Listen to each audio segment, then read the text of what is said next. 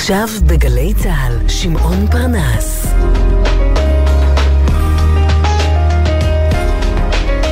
הבית של החיילים, גלי צה"ל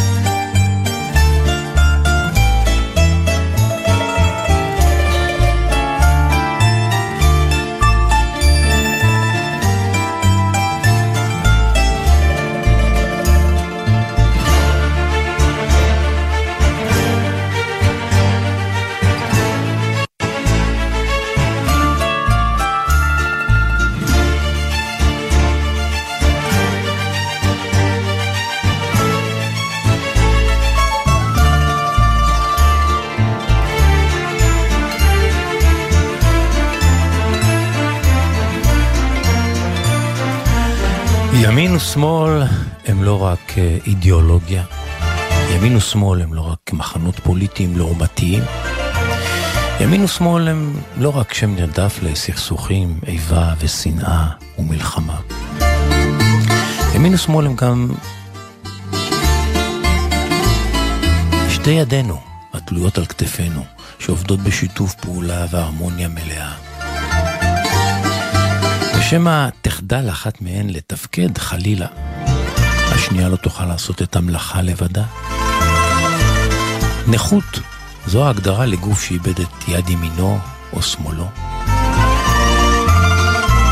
מה שמתרחש בימים אלו בגוף הנושא את השם מדינת ישראל, הוא ששתי ידינו לא רק שלא עובדות בשיתוף פעולה, אלא נלחמות זו בזו, ותוקפות את הגוף עצמו, והולמות בו כמתאגרף המחפשת את uh, הנוקאוט הקטלני. עד להישמע הספירה, עד עשר, שממנה הגוף כבר לא יעמוד על רגליו. או אז יוכרז המנצח. ואז, כנהוג, המנצח עומד ומניף את שתי ידיו מעלה לאות ניצחון. אלא שהפעם לא יוכל המנצח להניף אלא יד אחת בלבד. וזו יד בכלל שנתלשה מן הגוף, שעכשיו שרוע על קרשי, קרשי הזירה עם יד אחת. ומעליו יד ללא גוף שמונפת לאות ניצחון. נשמע מופרך, בדיוני, לא אמיתי, הזוי, סיוט, חלום בלהות. האומנם?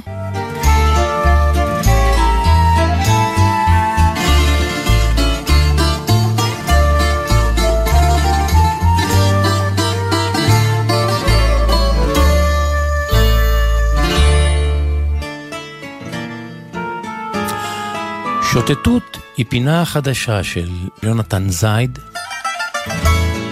שהוא עוסק בסרטים דוקומנטריים, יונתן. מדי פעם יביא אה, יונתן כאן בתוכנית קולות של אנשים שחיים כאן בארץ, שיספרו על רגע השראה או שמחה שהם מוצאים בחיי היום-יום שלהם. אם תרצו מעין נקודת חן במציאות הלוהטת, הדבויה, הקשה והמיוסרת והמוטרפת, זו הישראלית שלנו.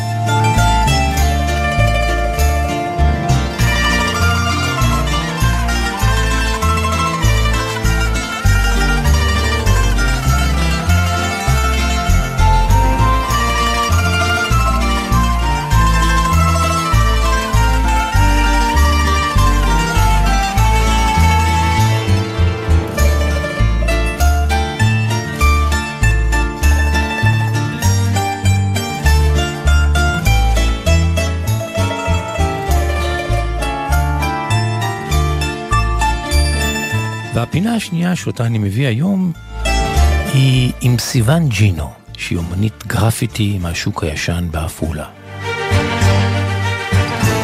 קריינות יונתן זייד, עריכת קול ג'ניה לוס.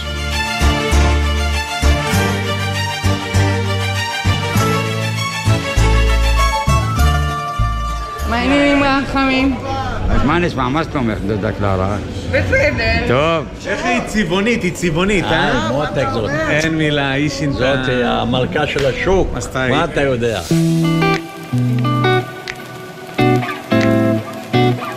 היי, אני סיוון, ג'ינו, מעפולה, אה, בת 40. אני אומנית רחוב של עיריית עפולה. זה כאילו רשום בעירייה, בסטטוס שלי, אומנית רחוב של עיריית עפולה. אנחנו נמצאים בחנות שהיא נמצאת בשוק הישן, והיא בעצם המשרד שלי. יש פה טיפוסים שלא תמצא בשום מקום. אם זה האנשים שלא מוצאים את עצמם והם מגיעים בעצם לשוק הישן, אבל לכולם יש פה בית. סיוון עובדת בעיריית עפולה כאמנית רחוב, יש ממש משרה כזו. בעיר פזורים מאות ציורי גרפיטי שלה. לפני כמה שנים היא קיבלה סטודיו קטן בלב השוק, והפכה באופן לא רשמי למנהיגת הסוחרים ובעלי החנויות.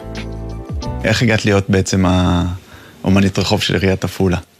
אה, תקשיב, זה סיפור ארוך, זה לא ייכנס לך פה. כשהייתי בת 11, אחותי ורד מרדכי נהרגה בפיגוע, ואני דיסלקטית, לא ידעתי לקרוא ולכתוב, ובעצם לא יכלתי להוציא את הכאב דרך כתיבה, אז uh, התחלתי לצייר את הפיגוע ואת הרגשות שלי על הקיר של החדר שלי. ושם מצאתי את יכולת הביטוי של הרגש שלי בציור.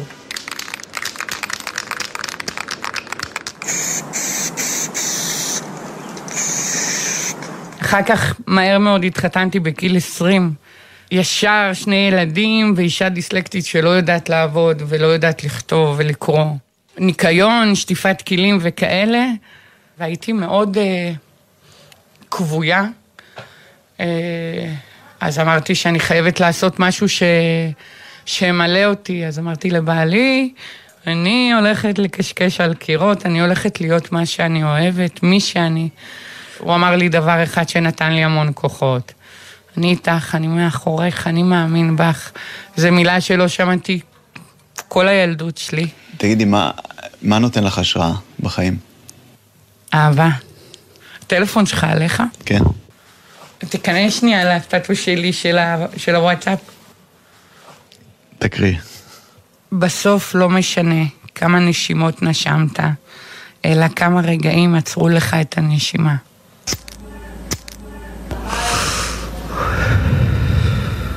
מה עוד הייתי רוצה שיקרה איתי? הייתי רוצה שלא יהיו לי דאגות כלכליות. כל הזמן הרגש הניע אותי, והאהבה הניעה אותי, והרגשתי שאני מלאה ומסופקת, אבל כשאתה מגיע למצב שאתה כאומן ועובד עירייה, ואתה בקושי שורד את היום-יום, אבל הייתי רוצה להיות במצב שאני אוכל ליצור לא בשביל הכסף, אלא רק בשביל הנפש. Strumming my pain with his fingers, singing my life with his words. יש לי שאלה אליך. לא? אתה לא מתבלבל שאתה הולך עם פרח כזה, כזה ילדה יפה, טובה, הכי יפה בשוק. Yo, Yeah, yeah. this is why Clef uh-huh. Refugee El Boogie Cat up in uh, cries well. Roswell Little bass sitting up here on the bass. While I'm on this road, I got my uh-huh. girl L. Uh-huh. One time, one time. Hey yo, L, you know you got the lyrics. I heard he sang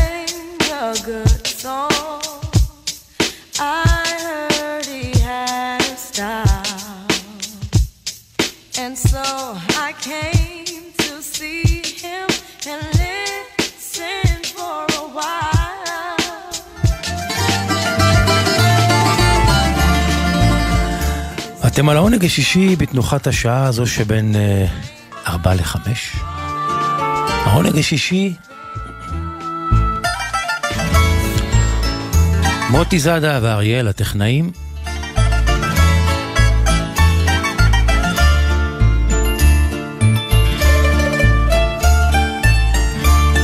עומר נותקביץ' המפיק.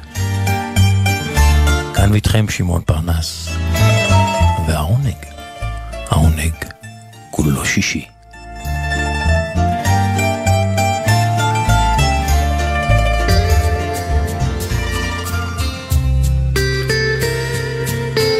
וכמה לא מתאים uh, לפתוח עם שיר שכזה, שנושא שם שכזה, במציאות שכזו, במדינתנו המוטרפת, אשר נקרא Why Worry, למה לדאוג? נהפוך הוא, מקומנו כאן בארץ הזאת, במציאות הקשה, הארץ הזאת שם נרדף למקום לדאגה. Why Worry במקור של דייר סטרייטס, זו הגרסה המתקתקה יותר של ארט גרפנקל.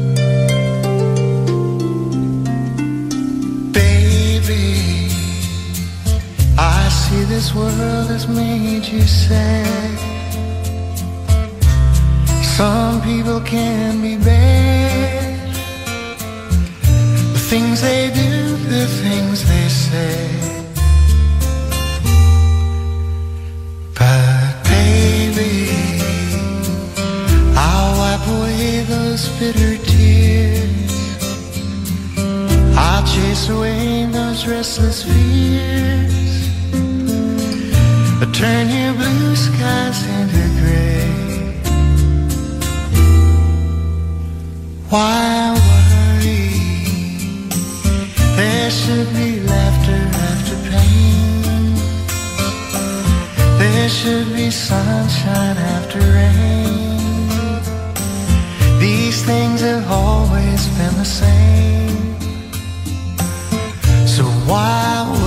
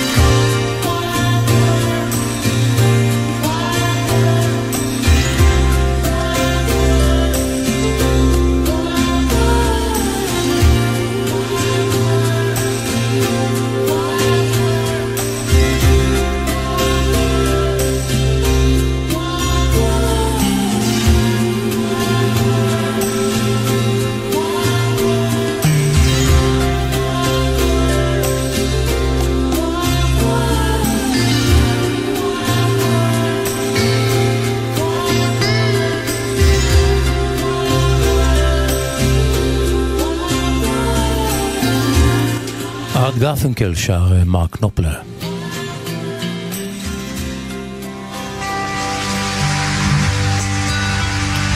אז על במה אחת באתונה של אה, מחצית שנות התשעים עומד עכשיו אה, לבוש כולו בלבן, כולל שערו הלבן בלובנו, ז'ורג' מוסטקי. לצידו כולו בחליפה שחורה וחולצה לבנה, דלרס שמתארח בהופעה של מוסטקי באתונה. ושניהם שרים את השיר היפה הזה ומלא אהבה לאגן הים התיכון שכתב והלחין מוסטקי. אין מדיטרנה, מוסטקי ו... ודלרס, הנה מההתחלה.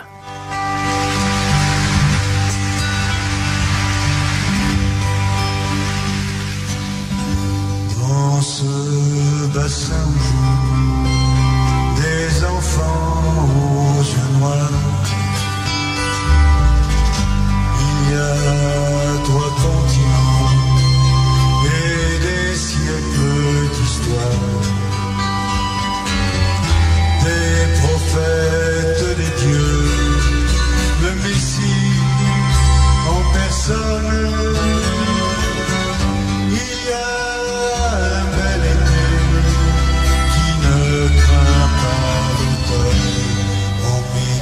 Amen.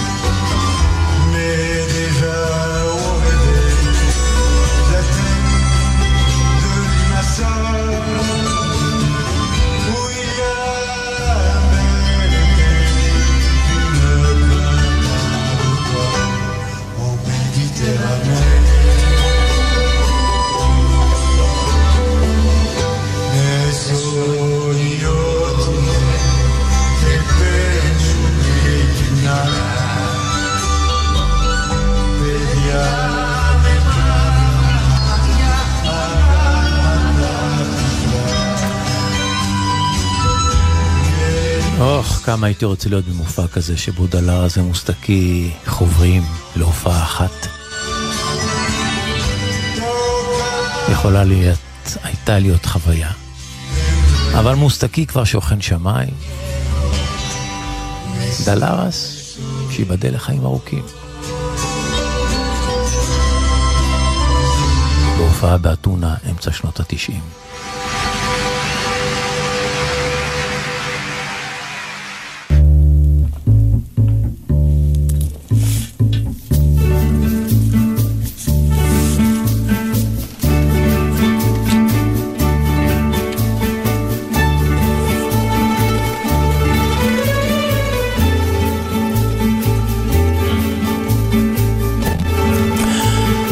זיקוקי דינור של יום שישי, זיקוקי דינור עם שוק הדינור.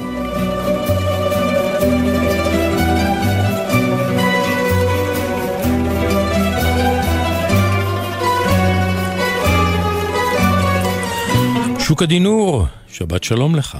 כמעט שבת שלום גם לך, שמעון. ואני היה עדיין רוצה לדבר היום על עוד שאריות מהמונדיאל, מהכדורגל. תראה, הרבה אנשים עדיין תקועים שם, אתה יודע, זה היה מונדיאל מאוד מאוד מאוד אה, חזק ומרשים. אז מפתיע אותי שאתה יודע, כי אתה לא כל כך איש של כדורגל. אני מאוד מאוד מאוד מאוד. איזה כיף, איזה כיף לשמוע. אני מאוד, רק שמזה שנים פסקתי כבר לפקוד את אה, מגרשי המגרשים. הכדורגל, אבל אני מתעניין אה, כל הזמן. וצופה אוקיי. במשחקים, כן. אז אני שמח לשמוע. אז הכותרת של הסיפור של היום זה כדורגל מאחד את העולם. טוב. והסיפור של שלומי זילבר, ידידנו, שכבר סיפרתי כמה מסיפוריו. כן. אגב, הוא, הוא מעיד על עצמו שהוא לא איש של כדורגל. הוא לא שיחק אף פעם, אין לו שום קבוצה שהוא אוהד, הוא היה במגרשי הכדורגל אולי פעמיים בחייו, בחייו. טוב. וגם אז, אז הוא אומר שהוא לא נהנה. מותר לו. מותר לו. ודווקא הוא שולח אליי את הסיפור הנחמד הזה שכתב או שחווה. אה, אז תקשיב לתקציר הזה מהסיפור שלו. סיפור שהוא חווה? כך הוא אומר. כן. אבל אתה יודע, אני הרבה פעמים שואל את שלומי, תגיד שלומי, זה, זה, זה, זה חווית או שזה... אמת או בדיה, אמת או כן, בדיה. לא, לא, לא, לא אמת או בדיה, אבל האם כתבת או חווית, והוא אומר לי שוקה, אל תשאל, אז אני לא אענה לך. כן, תשובה צפויה מראש. מתחמקת. כן. בכל מקרה, ככה הוא אומר, כדורגל מאחד את העולם. אתה יכול להיכנס לפאב, שמוקרן בו משחק כדורגל בתוך שניות. אנשים שעד לפני רגע היו זרים גמורים, פתאום הם מתחבקים, שואגים בשמחה, או לפעמים בוכים ומנחמים אחד את השני באכזבה. אז אלי ודבורה, אגב, בסיפור זה שמעון ודבורה, אבל זה יקשה עליי, כי אז לא ידעו מתי אני פונה אליך. אז אני קורא לו אלי, אלי ודבורה, הכירו אצל חבר במשחק הגמר של אחד המונדיאלים. יפה. וכשברזיל ניצחה במשחק טעון במיוחד, כולם קפצו והתחבקו. ואז שמעון מצא את עצמו מתחבק עם דבורה שהוא לא הכיר. מדברים על המונדיאל הנוכחי. לא, לא, לא, המונדיאלים הישנים. אוקיי. עוד נגיע למונדיאל הנוכחי. ואז הוא מצא את עצמו, אותו אלי, מתחבק עם דבורה שהוא לא הכיר. ולאחר אותו ערב הוא הבין ששפר גורלו. היא גם יפה, גם אוהבת כדורגל וגם את ברזיל כמוהו. ומאז הם היו זוג ארבע שנים. אבל מה מתברר? שחוץ מכדורגל לא, לא היה כל כך הרבה במשותף. הם נסעו אמנם עם הקבוצה שלהם משחקי חוץ, הם ידעו לדקלם את שמות כוכבי העולם בכדורגל, אבל לבד מזה לא הרבה. ומה שהחזיק אותם מאותו המונדיאל ש... שהכירו אז, זה היה המונדיאל הבא. כן. אבל במונדיאל הבא ברזיל לא העפילה לשלבים הסופיים, אז הם עברו לעודד את צרפת. אהה. וכשבמשחק הגמר נקבעה הערכה, אלי ודבורה הבינו שההערכה להם כנראה לא תעזור. ואז כשזינדין זידן הצרפתי נגח במרקו מטרצי האיטלקי שהרגיז אותו, כן. הם שניהם הבינו שאם הם לא יעצרו כעת... אמר משהו- אמר משהו על אימא שלו. נכון, נכון. ואז הם הבינו שאם הם לא יעצרו עכשיו, גם אצלם זה יגיע לנגיחות והם יורחקו ממשחק הזוגיות. ואז רצה הגורל, ובדיוק אז נכנסה גילה השכנה לבקש אם אפשר קצת שקט, כי, כי, כי זה מפריע. לא רק זה, היא גם פלטה את הקלישאה הבנאלית, תגידו, זה מה שאתם עושים? זה מה שאתם רואים? עשרים וכמה מטומטמים רצים אחרי כדור? כן. אז את נשיפות הבוז שלהם שמעו עד בלומפילד. אבל אלי גם הסתכל, והסתכל שוב, ובהסתכלות השלישית הוא חשב איך לא שמתי לב לגילה הזאת קודם. ובמעין החלטה של רגע החליט אלי כאיש כדורגל לבצע חילופים. ו- וגילה שבאה רק כדי לבקש שקט, קלטה בחושיה שהיא זו שעולה למגרש, והיא נשארה. וגם דבורה הבינה ולא ניסתה אפילו לשחק על זמן פציעות. שבוע לאחר מכן הם הודיעו לכל החברים והמשפחה שזו החלטה משותפת, שהם נפרדים, וכל אחד מחפש קבוצה אחרת. ומאז אותו היום אלי וגילה ביחד. כל החבר'ה רקדנו בחתונה שלהם, שמחנו בל- בלידת ילדיהם. וקשה בכלל לזכור את התקופה ההיא שדבורה, דבורה, שהייתה חברה שלו אז, הייתה חלק מהחבורה, היא לאט לאט התעממה בזיכרוננו. ואלי וגילה חיים באושר ואושר. היא התרגלה לשעות שלו עם הכדורגל בטלוויזיה, כי למשחקים הוא כבר כמעט ולא הולך. הוא ניסה להדליק את הילדים שלו, אבל הם לא כל כך התלהבו. אבל יש רק חודש אחד, חודש אחד פעם בארבע שנים, שהוא יותר מורכב ומעיב על הזוגיות שלהם. אלי לא מזמין חברים לראות אצלו את המונדיאל, כי לא נעים לו שגילה מחמיצה לו את הפרצוף. הוא ניסה לשכנע אותה, לעניין, להסביר לה את הטירוף. תראי, כל העולם בעניין, תראי, זה מסי, זה רונלדו, זה אמבפה. אבל היא ממשיכה בקלישאה שלה, עשרים וכמה וכמה מטומטמים רצים, ואז עובר החודש והכל חוזר למסלולו. והנה מגיע המונדיאל האחרון בקטר, ואלי החליט לרכוש לעצמו חבילה ולנסוע לשם. כרטיס טיסה, חדר במלון לשלושה שבועות, חמישה כרטיסי כניסה למשחקים, שניים מהם למשחקים של ברזיל שהוא כל כך אוהב. כן. וכך לראשונה הוא במונדיאל, לראשונה בקטר, בתחילו אורחים הוא, הוא סיפר לגילה. אשתו, אתה זוכר? תראה איזה פלא, היא הגיבה בחיוב. היא אמרה לו, תיסע, תהנה, אין דבר, גם אני אשתדל ליהנות מהשקט, שיישאר פה בארץ. ולא זו, גם זו, שמעון, היא הפתיעה אותו בחולצה צהובה של ברזיל, שעליה מודפסת תמונה של נאמר, חיטוב גדול בעברית, חולה על כדורגל. יפה מצידה. מתכו- נכון, יפה מצידה? פרגנה. פרגנה לחלוטין. וכל העולם חוגג מונדיאל, ואצל גילה בבית, דממה. הילדים שנדבקו לפתע בחי... בחיידק הזה של הכדורגל מהחברים שלהם, הלכו לראות אצל חברים. וערב אחד היא מוצאת את עצמה צופה בחדשות של ערוץ 11, ושמעה שמיד מתחיל משחק של ברזיל. אז היא כבר נשארה על הערוץ. זה נראה לה לגמרי משעמם, אפילו הפרשנים אמרו שהמשחק משעמם. ואז היא רצתה לחזור לעיסוקיה, אבל כל פנימי אמר לה להישאר. במחצית השנייה היא כבר... הייתה התלהבות שמה. בגול הראשון היא אפילו מחאה כפיים. וואלה, היא אומרת, בוודאי אלי בעלי מבסוט עכשיו שם. ואז היא מצאה את עצמה מעודדת את ברזיל. בגול השני, בעודה מניפה ידיה, במאי הטלוויזיה הקטרי העביר זום על קהל האוהדים הברזילאי המתמוגג. אתה יכול להניח מה קרה שם, שמעון? כן. אז במאי הטלוויזיה הקטרי העביר זום על קהל האוהדים הברזילאי המתמוגג, והתמונה התמקדה ואת מי רואים? והתמונה התמקדה אז בחולצה צהובה, ותמונה של נאמר, וכיתוב בעברית, חולה על כדורגל. ולצידו. לקח, לקח לה שנייה להבין שזו החולצה שהיא קנתה. ושזה אלי, אלי.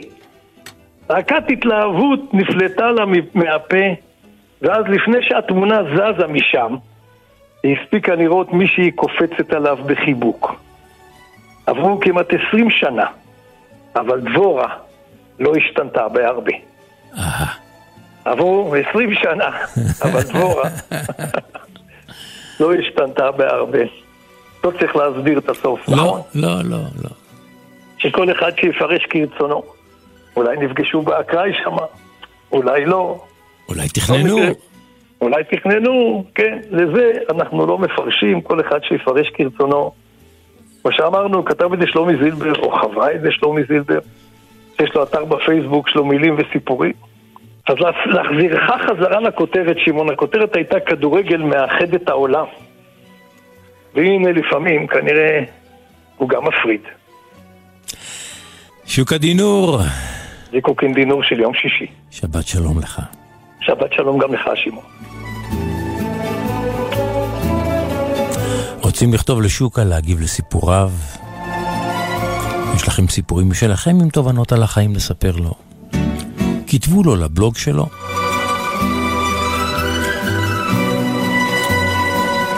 או כנסו לאתר שלו. שם תוכלו להאזין לכל הפודקאסטים ולכל הסיפורים שלו, הן בקריאה והן בהאזנה. אפשר למצוא אותם גם בספוטיפיי וגם באפל. שוקה ישמח לענות את הסיפורים הטובים גם להביא כאן בתוכנית.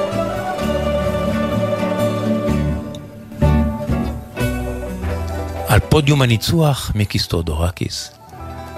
מול זה יצא? התזמורת הנפלאה שלו. שיר שהוא כתב, כלומר הלחין אותו. מולו עומד זמר צעיר אז בראשית ימי הכוכבות שלו, עם קול אדיר שתאודורקיס כמובן מאמץ אותו אליו, וקוראים לו יאניס קוצירס. Λίγο το στόμα μου κι αναγκαλιάζει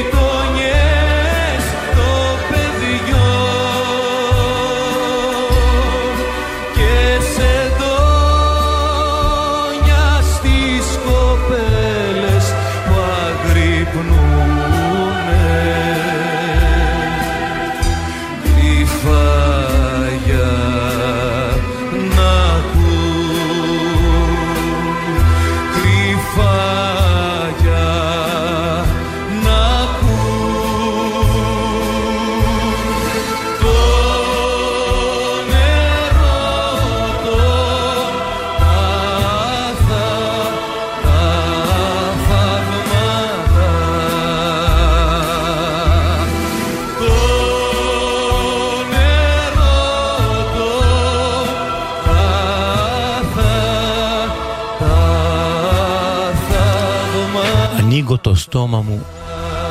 אני פותח את הפה שלי, פותח את פי יאניס קוצירס. שר מיקיס טודורקיס שמנצח לך תזמורת ועליו.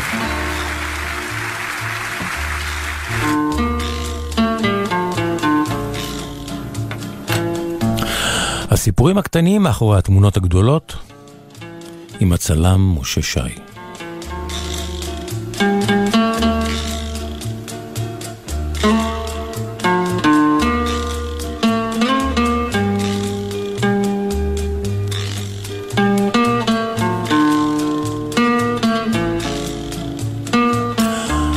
משה שי, עוד מעט שבת שלום. שבת שלום, שמעון, אהלן. ו... ויש לנו, אנחנו הולכים לדבר על תמונה שכבר דיברנו עליה לפני כחמש שנים, אני לא טועה.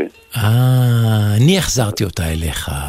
אתה החזרת אותה כי אליי. קראתי, קראתי משהו באינטרנט, ואמרתי לך, תשמע, אני זוכר שדיברנו על התמונה הזאת, וזה לא מה שסיפרת. אתה אמרת משהו אחד, ופתאום פה אני מגלה שהכל חרטא. לא, זה לא חרטא. אז בוא, בוא, בוא, בוא נציג למאזינים את אנחנו התמונה. הולכים לדבר על התמונה האלמותית, ארוחת הצהריים על גורד השחקים. בניו יורק. אה, אה, בניו יורק. אין ספק שכולם מכירים אותה, מי שלא מכיר יקליד ארוחת צהריים. מספיק ארוחת צהריים הוא יגיע לתמונה. מה רואים בתמונה? בוא תאר למאזינים. או, בתמונה רואים 11 אה, פועלי בניין, בעצם ברזלנים, שיושבים על קורת צרה. השנה היא מתי? פחות או יותר תחילת המאה ה-20, נכון? לא, אבל רגע, רואים, יושבים נינוחים עם שפת גוף של מתעלמים מ, מהגובה הרב, 235 מטר, 69 קומות, והם יושבים ואוכלים. ניו יורק. פרוסה מתחתיהם, הם יושבים על, על פסי ברזל, כאילו הם בפיקניק על רחבת דשא. כן, כאילו הם יושבים בפאב עם רגליים מתנדנדות ואוכלים. רק לראות אותם זה מפחיד. זאת אומרת, כן, תמונה... תזוזה אחת אה, קטנה והם למטה. אפצ'י קטן, כמו שאמרנו. כן, זה- כן, כן. זה ממש ככה, והם יושבים נינוחים ועוד אחד מהם אה, שותה וויסקי, יש לו בקבוק וויסקי ביד, שאתה יודע, אז גם, התמונה צולמה ב-1932, כאשר היה המשבר הכלכלי הגדול בארצות הברית, כן. וחוק היובש, זה היה ביחד. תקופת היובש. כן. איסור על, אה, על מכירת אלכוהול. כן, שגם אם החוק היה מכריח אותו לשתות, לא שותים בגובה כזה על... אה, פיגום. על פיגום. מה- בגובה של 230 מטר. והוא, אה, עכשיו, אה, אה, אה, תשמע, זה בתקופה, דווקא אז, הקפיטליזם ידע לנצל את המצב של אין- עבודה, אין כסף, אין חיים, ובאותה תקופה אה, ניו יורק נסקה לגובה, שאנחנו מכירים אותה היום. גם אה, בנו את גשר הזהב בסן פרנסיסקו ואת גשר, את אה, סכר אוברדם בנבדה וכל... כי הפועלים קיבלו דולר וחצי לשעה, היה אפשר לנצל את זה. עבדו על הבניין הזה 8,000 פועלים, בנו אותו. זה אז היה נחשב, אה, נקרא מרכז רוקפלר המפורסם, ברחוב 50, פינת אה, שדרות, אה, השדרה החמישית. והם, ואתה באת, אתה, זה היה מעניין, אתה היית ביוון, אני הייתי שני מטר ממך גם כן בצפון יוון, ופתאום השארת לי את ההודעה עם, ה, עם הכתבה. העברתי לך את הכתבה שקראתי ב, ב, כן, כן, באינטרנט, שכותבת שכל היה מבוים למעשה. אז זהו, אז אנחנו מדברים, זה, כל זה באשמתך, אנחנו מדברים בגללך עכשיו. אז אני, אני חייב להגיד לך, אה, העניין הזה של ביום התמונה, טענו בעצם בכתבה הזאת שהתמונה צולמה לצורך יחסי אה, ציבור בלבד. כן.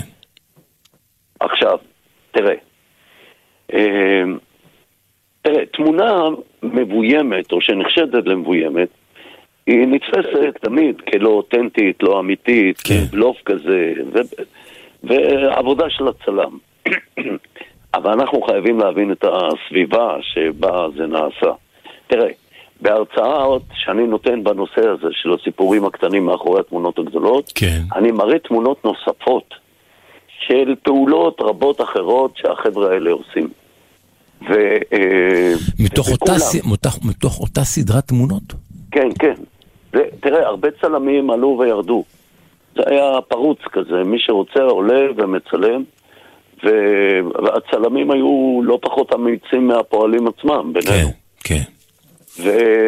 ואתה רואה בכל התמונות, אני מראה בהרצאה אולי 30-40 תמונות, איך הם נתלים על חבלים, איך הם אה, אה, משתעשעים, אפילו אחד מהם, אתה רואה אותו פשוט חורף על הקורה הזאת, חורף, ישן.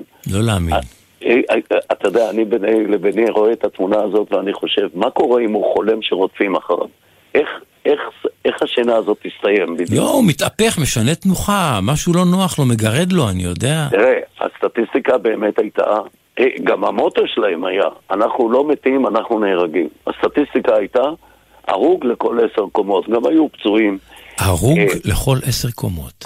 כן.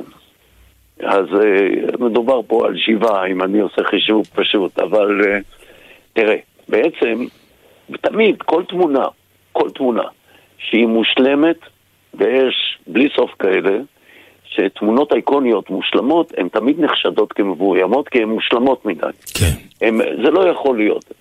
ותמיד טענו שהיא, אבל אני חייב להגיד לך משהו. מה דינה של התמונה הזאת, משה? התמונה הזאת, דבר אחד מאוד מרכזי יש בתמונה הזאת, שפת הגוף של הפועלים, של הברזלנים האלה. נינוחה לחלוטין.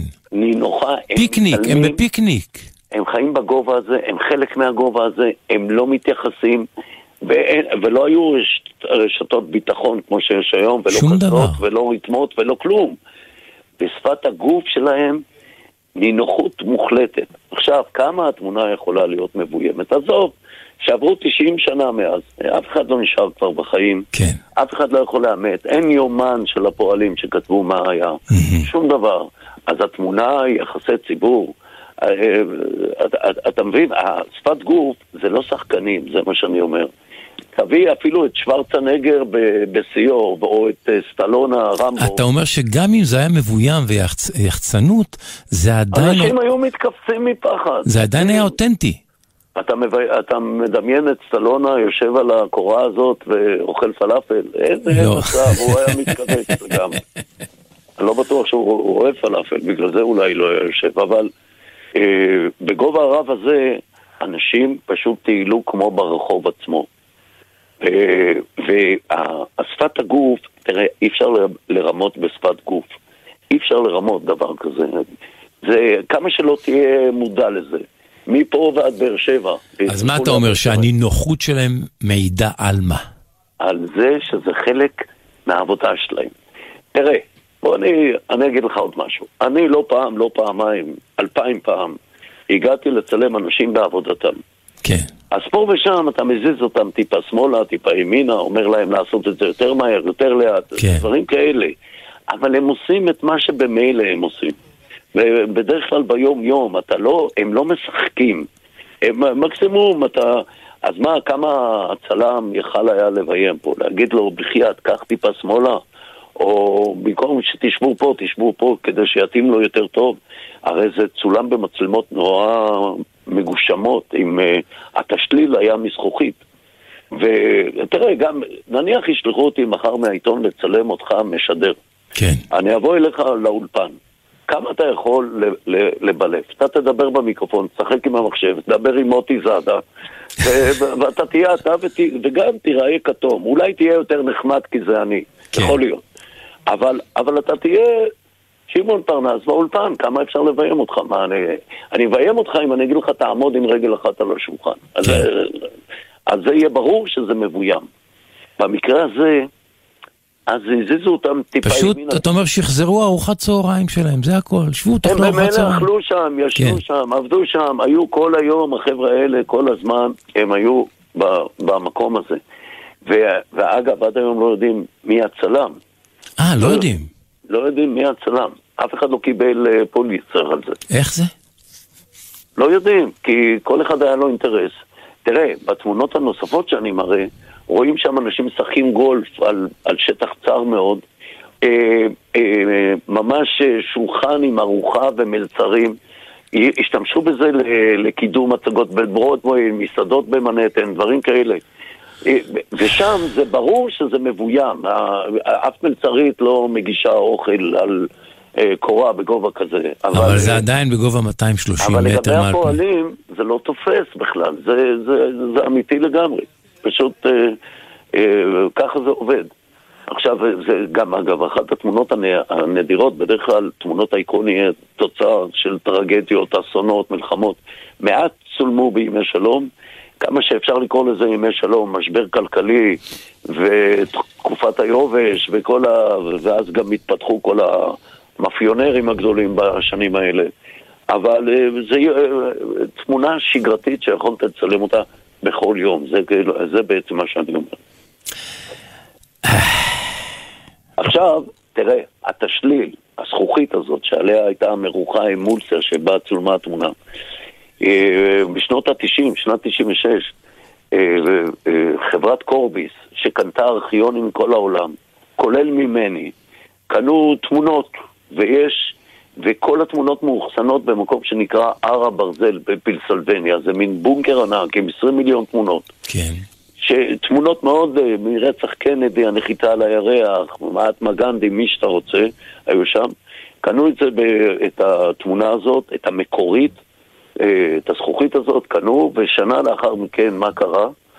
העובד אה, בארכיון שם התפלק לו מהיד והזכוכית התנפצה על השולחן, על הרצפה. ו... אבל לא נורא, בתקופה שלנו הכל כבר סרוק, סרוק, יש מיליוני עותקים, והתמונה הזאת, עד היום, היא התמונה הפופולרית ביותר, הכי נמכרת, הכי יקרה אגב. עד היום, בעידן שכולם מצלמים עם טלפונים וזה, התמונה הזאת אותנטית כל כך ומחזיקה מעמד 90 שנה, ואין עור- עוררין בכלל על התמונה הזאת. בוא תחזור שוב למי שרוצה להיכנס עכשיו לגוגל כדי לראות את התמונה, מה הוא מקליד? ארוחת... יקליד ארוחת צהריים על גורד השחקים. אפילו לא צריך לכתוב ניו יורק, זו תמונה כל כך פופולרית. וגם אם הוא, מי שייכנס וישוטט, יראה עוד הרבה מאוד תמונות, תמונות שאני מראה אותן תמיד בהרצאות, ו, ורואים בכל התמונות, הכל שלב, הכל נחמד, שום דבר, גם אם זה היה לצורכי יחסי ציבור.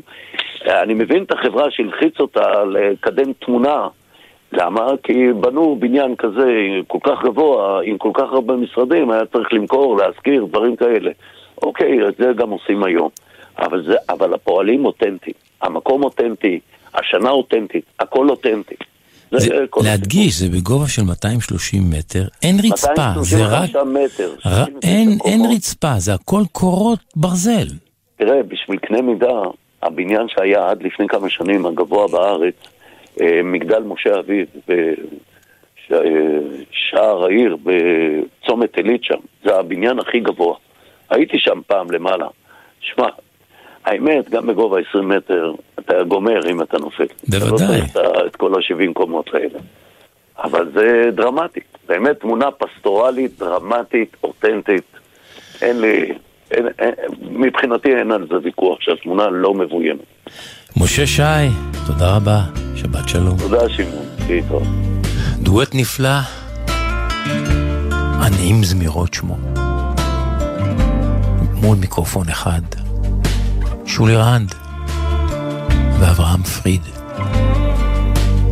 נשמה יהודית.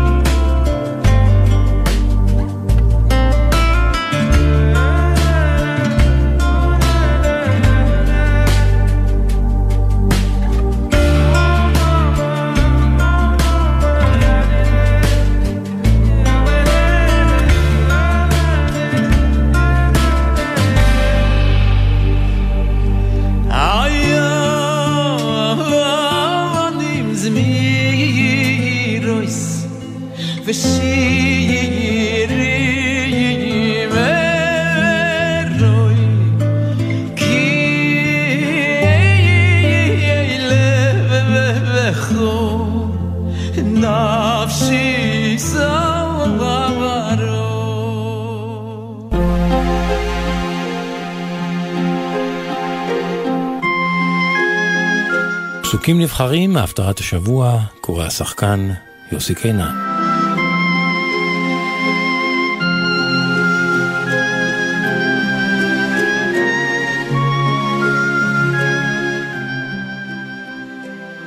הפטרת שמות בספר ירמיה, פרק א'. דברי ירמיהו בן חלקיהו מן הכהנים אשר בענתות בארץ בנימין. ויהי דבר אדוני אלי לאמור, בטרם אצורך בבטן ידעתיך, ובטרם תצא מרחם הקדשתיך, נביא לגויים נתתיך. ואומר, אהה אדוני אלוהים, הנה לא ידעתי דבר, כי נער אנוכי. ויאמר אדוני אלי, אל תאמר נער אנוכי, כי על כל אשר אשלחך תלך, ואת כל אשר אצווך תדבר. אל תירא מפניהם, כי איתך אני להצילך, נאום אדוני. ויהי דבר אדוני אלי לאמור, הלוך וקראת באוזני ירושלים לאמור, כה אמר אדוני, זכרתי לך חסד נעורייך, אהבת כלולותייך, לכתך אחרי במדבר, בארץ לא זרועה. קודש ישראל אדוני, ראשית תבואתו, כל אוכליו יאשמו, רעה תבוא עליהם, נאום אדוני.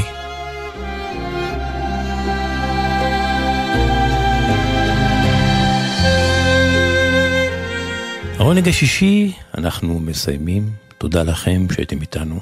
תודה לעומר נתקביץ' המפיק, לאריאל ולמוטי זאדה הטכנאים. ממני שמעון פרנס, שתהיה לכולנו שבת, שכולה עונג, ואם תרצו, נוסיף וניפגש כאן גם מחר עם העונג השביעי, גלי צה"ל, שבת בצהריים, בין 12 ל-2. שבת שלום.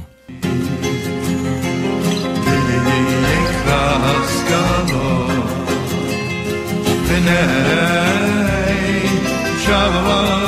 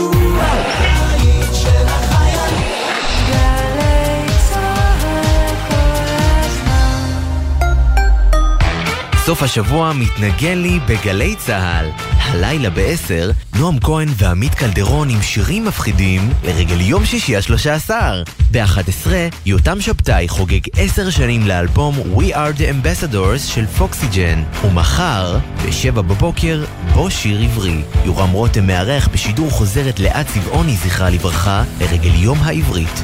ובשתיים, הדרן, מופע מחווה לרחל שפירא מפסטיבל ימי זמר. סוף השבוע מתנגן לי בגלי צהל. שישי בשש, סוף סוף קצת שקט. אפשר לשמוע ציוץ של ציפור, רשרוש של עיתון, נחירות של שנץ. אבל כדאי לשמוע את שש בשישי. אנשי תרבות, חברה וספורט באים לאולפן גלי צה"ל עם שש תובנות, גילויים חדשים או סיפורים אישיים מהשבוע החולף. והפעם, חנן יובל. היום, שש בערב, גלי צה"ל. מיד אחרי החדשות